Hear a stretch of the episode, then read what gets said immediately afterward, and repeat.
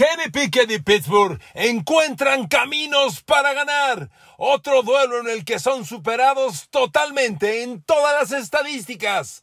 Perdían por más de 10 puntos al último cuarto, pero Kenny Pickett encuentra caminos para ganar. Y hoy lunes, los Steelers amanecen cuatro ganados, dos perdidos. En una de las derrotas más vergonzosas del año, los Raiders son arrollados en Chicago, quien además usó el segundo coreback. ¿Qué hace falta para que los Raiders se den cuenta y se convenzan que Josh McDaniels no sirve como head coach? Los Raiders se hunden y Josh McDaniels incrementa un abrumador récord perdedor como head coach en la NFL. Los Pats resucitan. Matt Jones dirige sin duda el mejor partido del año para Bill Belichick y ganan contra todo pronóstico a unos Bills de Buffalo que se hunden dramáticamente empezando por un Josh Allen que sigue lanzando intercepciones. Queridos amigos, bienvenidos a mi podcast. Un saludo, un abrazo con cariño, con agradecimiento. Espero que estén muy bien todos ustedes. Gracias por su compañía y por iniciar la semana otra vez juntos. Miren amigos, no es un tema de suerte, no es un tema de casualidad. Equipos grandes encuentran el camino para ganar. Y Pittsburgh lo está encontrando. No es casualidad lo que ha pasado estas dos últimas semanas. A ver amigos, ayer Pittsburgh perdía 17-10 empezando el último cuarto. Peor que eso, la ofensiva total de los Steelers tenía 108 yardas totales y perdían 17 a 10. Yo vi la estadística en la pantalla de televisión y subí un tweet. Les puse, vaya comparación. El receptor Pucanacua de los Rams tiene 154 yardas en recepciones y la ofensiva total de los Steelers tiene 108. Bueno, pues de alguna forma en el cuarto periodo, Kenny Pickett empieza a hacer las jugadas grandes, pocas pero decisivas y le da la vuelta al partido. Y les digo que no es casualidad, porque esto ocurrió la semana pasada. A ver, les tengo que recordar que el domingo pasado Ravens le iba ganando a Pittsburgh 10 a 3 empezando el último cuarto. Ese era el marcador, 10 a 3 empezando el último cuarto. Y Kenny Pickett encontró los caminos para darle la vuelta. Y al igual que ocurrió hace una semana, los Steelers fueron superados en todas las estadísticas ante Rams, menos en el marcador. En el duelo ante los Rams, en el cuarto periodo, con el score en contra, con todo el escenario adverso, Kenny Pickett completa un pase de más de 30 yardas a, George Pickens Envío de 31 yardas. Poco después Jalen Warren corre. Touchdown. El partido se empata. Da la vuelta el escenario y Pittsburgh se apropia de una enorme victoria. En un estadio que dicho sea de paso es de Pittsburgh. Es sorprendente ver cómo las toallas terribles se agitan absolutamente por todo el estadio. Y miren amigos, podemos hablar de muchas cosas. El juego terrestre de Steelers no camina, no convencen. Otra vez generaron menos de 100 yardas, pero mucho menos. Pittsburgh corre la pelota 29 veces. A ver, atención.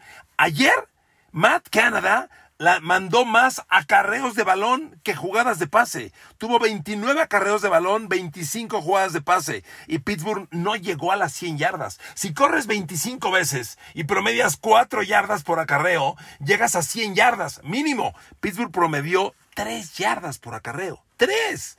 Una mediocridad. El ataque terrestre no funciona. La línea ofensiva, ah, muy mediocre, medio le da vida a Kenny Pickett, pero hasta ahí. Sin embargo, amigos, hay caminos para ganar. A mí me preocupaba mucho para este juego Cooper Cup contra Patrick Peterson y Levi Wallace contra Pucanacua. Pucanacua le hizo lo que quiso a Levi Wallace. Lanzaron 12 pases a Pucanacua, completó 8, 154 yardas ganadas por Pucanacua, pero Steelers cerró la zona de touchdown. Cuando Rams llegaba a zona de gol, no avanzó y no anotó. Y eso es lo importante. En mi opinión, amigos, Pittsburgh ha superado una parte bien importante del calendario de temporada. Yo les digo siempre, un partido se gana por definir momentos, una temporada también. Pittsburgh perdió el juego ante Houston y se vio muy mal, muy mal, 36, superado por todo, en fin. Y a ese juego le venían recibir a Ravens y visitar a Rams. Si Pittsburgh ante Houston iniciaba una caída que no levantaba, las cosas se podían poner muy mal. Ya le ganó a Ravens, ya le ganó a los Rams. Hoy Pittsburgh está 4-2. Vienen tres juegos. En la NFL nada es fácil. Pero si ya le ganaste a Ravens y a Rams, recibir a Jacksonville, a Tennessee y recibir a Green Bay, que son tres partidos consecutivos como local, son muy cómodos. Hoy Pittsburgh está 4-2. Debe estar 7-2 en tres semanas. O incluso un 6-3 es bienvenido. ¿Cuántos equipos quieren cruzar la mitad del calendario con un 7-2 o un 6-3? Bueno, pues está muy al alcance de los Steelers. Y ese es un tremendo comienzo. Por eso, amigos, la primera mitad del calendario hay que navegarla. Se entiende si no juegas tu mejor fútbol americano. Y Pittsburgh no lo está jugando. Pero si no lo juegas y ganas, por Dios, hay tiempo para corregir, para mejorar y para cerrar. La segunda mitad del calendario es la decisiva y vienen partidos de mayor complejidad. Al momento Pittsburgh sabe en quién puede confiar y puede confiar en sus playmakers defensivos. Ahí está TJ Watt que ahora hasta intercepción lo logró. Ahí está la combinación Pickett Pickens que en momentos críticos mueve las cadenas, hace las jugadas grandes y define partidos. Eso está garantizado. ¿Qué tiene que mejorar? La línea ofensiva, el ataque terrestre, los esquineros. Hay tiempo para que eso se dé en mayor o menor grado. Pittsburgh hoy está compitiendo, está encontrando caminos para ganar y está con una altísima probabilidad de estar 6-3 o 7-2 al iniciar la segunda mitad del calendario, lo que lo pondría altamente probable en playoff. Y cierro con esto. Mire, le, damos más detalle en la semana. Todavía hay cosas que a mí no me gustan y que me preocupan. Pero amigos, cuando ganas, ganar es ganar. Ganar supera todo. Hay que entender los caminos y los elementos que hay que ajustar, pero ganar supera todo. Y Pittsburgh está ganando. Ante eso, no hay más que decir. Adelante y bien por los Steelers. Here we go. Ahora, amigos, Bills Mafia. A ver, Buffalo Bills. Qué graves se han puesto las cosas, ¿eh? Qué graves. Y miren, yo soy fan de los Pats. Jamás pensé que ganaríamos este partido. Me da mucho gusto. Creo que está clarísimo. Bill Belichick planeó y ejecutó su mejor partido en lo que va la temporada. Mac Jones jugó su mejor partido de la temporada. Pero Bills está en un franco descenso. Ahora, hay tiempo para corregir. Yo les he dicho siempre, y perdón si soy reiterativo, los seres humanos somos evaluados por curvas de rendimiento. Una curva es una línea que va para abajo o va para arriba. Bills jugó su mejor fútbol americano cuando le ganó a Miami. Ahí llegó al pico de su curva. ¿Qué sigue cuando una curva llega hasta arriba? ¿Qué sigue? Pues que empiece a bajar. Y Bills lleva tres semanas jugando muy mal. Ha perdido dos de los últimos tres partidos mereció perder los tres, porque el que le ganó a Giants, híjole, yo no uso la, palabra suerte, pero aquí podríamos usarla, ¿eh? Giants llegó a la yarda 1 de Buffalo. En la última jugada del segundo cuarto, no sacó puntos. Llegó a la yarda 1 de Buffalo. En la última jugada del cuarto periodo, no sacó puntos. Y perdió por una anotación. ¡Uh! ¡Qué partido! Entonces, Bills lleva tres semanas muy mal. Y a mí lo que me preocupa es que dan la impresión de que llegan al partido y no están listos para competir. Se lo digo por lo siguiente. En estos últimos tres partidos que me le, menciono, Buffalo lleva claramente un descenso en su rendimiento. Los Bills en los primeros tres cuartos no compiten. Le voy a dar los puntos anotados por los Bills en los primeros tres cuartos de estos tres últimos partidos. Ante los Pats ayer, los Bills tenían 10 puntos. Ante Jacksonville en Londres, al terminar del tercer cuarto, los Bills tenían 7 puntos. Y ante los New York Giants hace tres semanas, al terminar tres cuartos, los Bills tenían 0 puntos. ¿Qué les parece? Buffalo arranca los partidos y no compite tres cuartos. En el último periodo intentan, recuperar grandes desventajas y no siempre es posible. Justamente lo que está haciendo Pittsburgh con Kenny Pickett, grandes regresos de último cuarto para ganar, pues no ocurren en Buffalo, amigos. Y esto da la impresión de que es o una mala preparación de partido o que el equipo simplemente no llega listo para competir desde el arranque. Y perdón, esto es cocheo y nada más. Agreguemos una Josh Allen sigue lanzando intercepciones. Y perdón lo reiterativo, pero el camino más cercano para perder un partido es lanzar intercepciones. Y ayer arrancando el juego, Josh Allen interceptado. Con la intercepción de ayer, Josh Allen lleva 39 intercepciones en los últimos 43 partidos jugados, yéndonos a las últimas tres temporadas. Es una cifra escandalosa. Es un quarterback que siempre lanza intercepciones. Siempre de los siempre. Y perdón, casi siempre pierde cuando lanza intercepciones. Porque en esta temporada, Josh Allen lleva ya seis partidos jugados y ha lanzado intercepción en cuatro de ellos. Y ahí le va el dato. Récord de Buffalo cuando Josh Allen lanza intercepción en esta temporada dos ganados y tres perdidos. Ojo, ¿eh?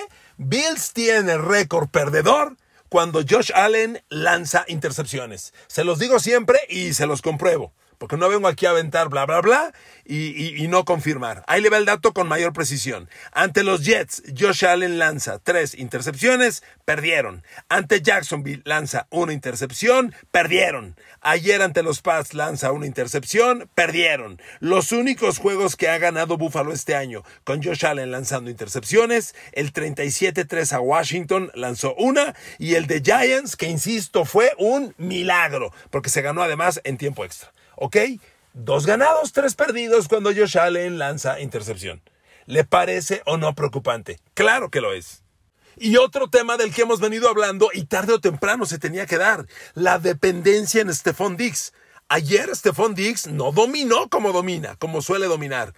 Josh Allen lo buscó 12 veces, solo atrapó la mitad, 6 de 12. 58 yardas. Y ojo, anotó una vez Stephon Diggs, pero no dominó como siempre. Y al no dominar Stephon Diggs, mire, ayer Dalton Kincaid ah, tiene un día interesante, captura 8 pases, 75 yardas. Son buenos números para un cerrado, ojalá sea el despertar, pero caray, dominan a Stephon Diggs. Surge Dalton Kincaid, después está James Cook, luego Kyle Shakir. ¿Dónde está Gabriel Davis, que se supone es el receptor 2? Ayer una recepción para seis yardas. Y ojo, Josh Allen le lanzó cinco. Se los he dicho hasta el cansancio. Buffalo no tiene un segundo playmaker. ¿Quién es el otro playmaker después de Stephon Diggs? Y aquí está evidenciado.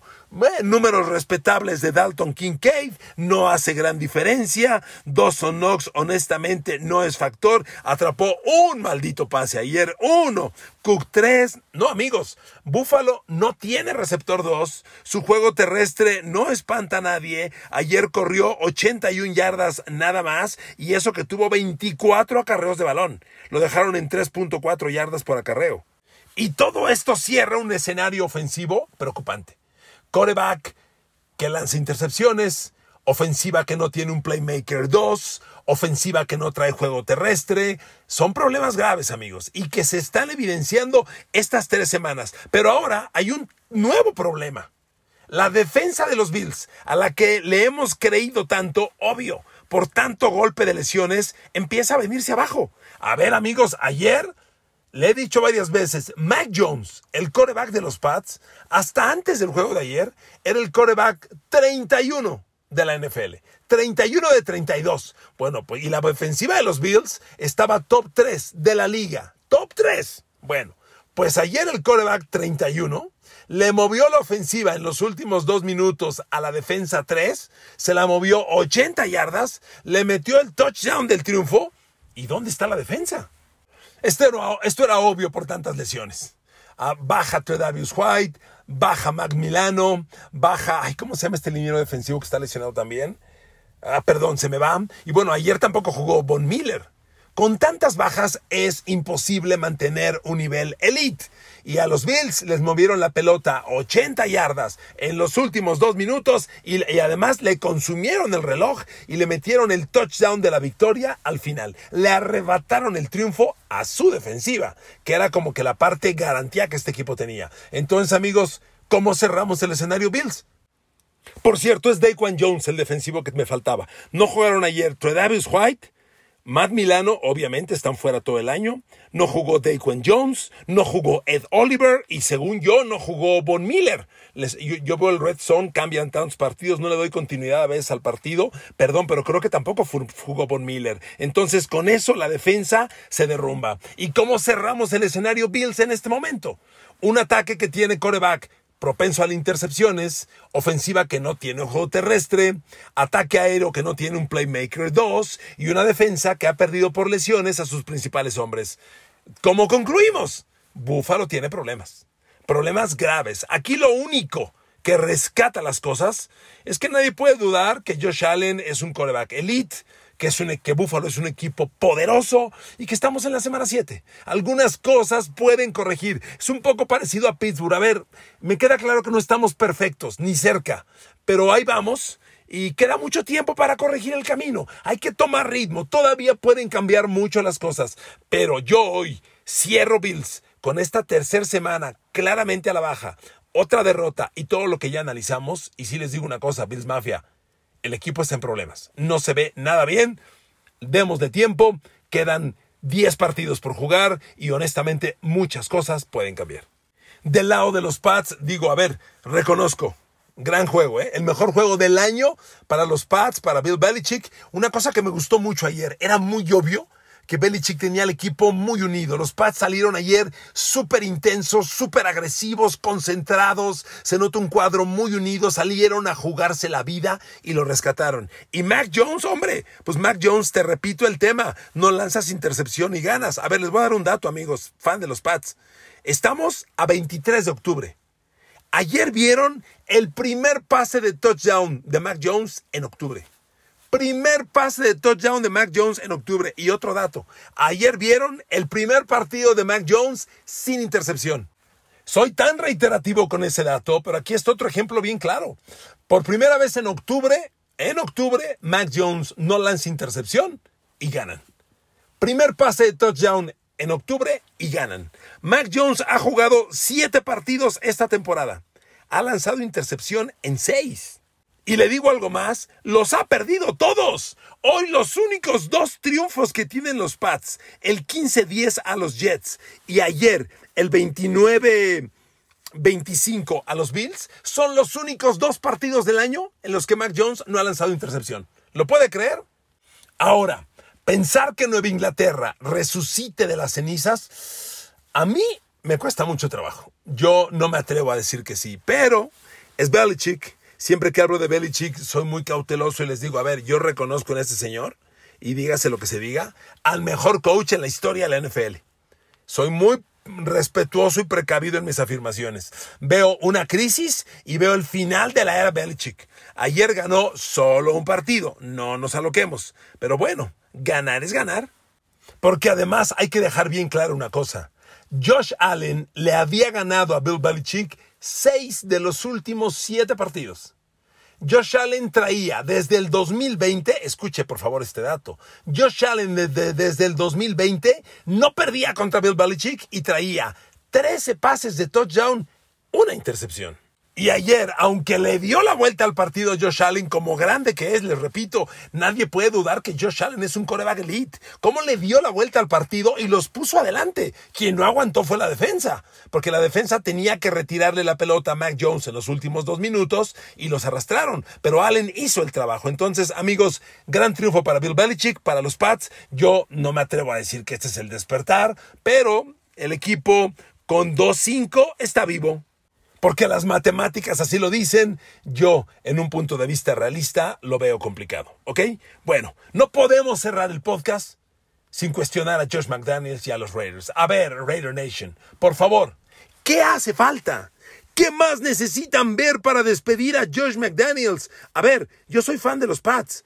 Yo creo que así como acabo de decir que en mi opinión Bill Belichick es el mejor coach en la historia de la NFL, Josh McDaniels compite y altamente probable para ser el mejor coordinador ofensivo en la historia de la NFL. Lo que hizo al lado de Tom Brady es sorprendente.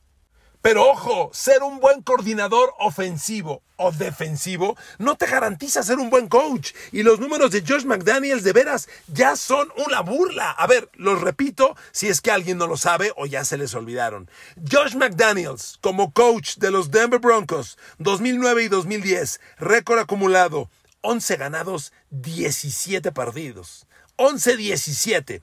Josh McDaniels como coach de los Raiders 2022 y 2023. Al momento tiene 9 ganados, 15 perdidos. Récord acumulado entre los dos equipos, 20 ganados, 32 perdidos. A ver, Josh McDaniels con dificultades gana el 35% de sus partidos y le dan chamba, por favor. A ver, ¿cuánto más los Raiders? Miren, hay, hay mucho que cuestionarle a los Raiders. Ayer perdieron con Chicago.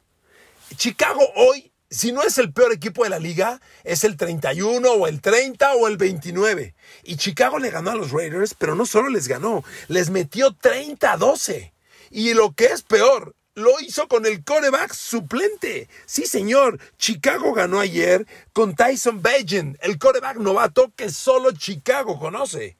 Pues este ataque tan humilde de los Bears generó ofensiva de 340 yardas totales, le anotó tres touchdowns a los Raiders, la ofensiva Raiders, a ver, le acabo de decir que Josh McDaniels puede ser el mejor coordinador ofensivo en la historia, podría ser, habría que debatir y evaluarlo. ¿Dónde está la ofensiva Raider? Ayer metieron 12 puntos. Y no se confundan, ¿eh? Habrá quien diga, es que no jugó Jimmy Garoppolo, por Dios. Jimmy Garoppolo no jugó, lleva dos partidos sin jugar y sigue siendo el líder de la liga en pases interceptados. Con Jimmy Garoppolo en el coreback, los Raiders tienen dos ganados, dos perdidos y Jimmy G es el peor coreback en intercepciones, tiene ocho. Entre tantas preguntas que hay, a ver, Josh McDaniels, ¿dónde quedó el ataque terrestre? Allí, el año pasado, los Raiders con Josh Jacobs fueron el líder corredor de la NFL. El ataque Raider fue elite el año pasado corriendo el balón. ¿Sabe cuántas yardas corrieron ayer ante Chicago? 39. Los Raiders son la ofensiva terrestre 30 en la liga. ¿Dónde quedó el ataque terrestre? Otro tema. Y un último tema. ¿Por qué iniciar a Brian Hoyer de coreback? A ver, Brian Hoyer es un jugador que ya no da más. Lleva 16 años en la NFL como coreback suplente y te va a entrar de relevo cualquier partido y va a competir dignamente y hasta ahí. No puede ser el futuro. Los Raiders tienen en la banca a un novato, Aaron O'Connell, que en la pretemporada dejó buenas señales compitió bien. Me queda claro que la pretemporada no es equiparable a la temporada regular, pero hay que verlo. Ya jugó un partido y aunque perdió, me parece que compitió de manera interesante. ¿Por qué no verlo? ¿Por qué Brian Hoyer? ¿Por qué no hay ataque terrestre? Y lo último, ayer parecía que los Raiders salieron a darle el juego a Davante Adams para que no se quejara de que no tiene targets. Todo era Davante Adams, Davante Adams. Y la estrategia, amigos, muy mal, muy mal. Yo creo que Josh McDaniels debe ser el primer coach despedido esta temporada y no creo que vaya a terminar la temporada. Y por último agrego, yo creo que Josh McDaniels va a ser despedido muy pronto. Que el Día de Muertos esté a la vista me parece que no es una buena señal hacia el futuro del, del coach de los Raiders. Josh McDaniels, honestamente, tus números confirman que mereces ser despedido cuanto antes. Qué pena por los Raiders, pero este equipo nada más. Gracias a todos por iniciar semana juntos. Que Dios los bendiga y hasta el día de mañana.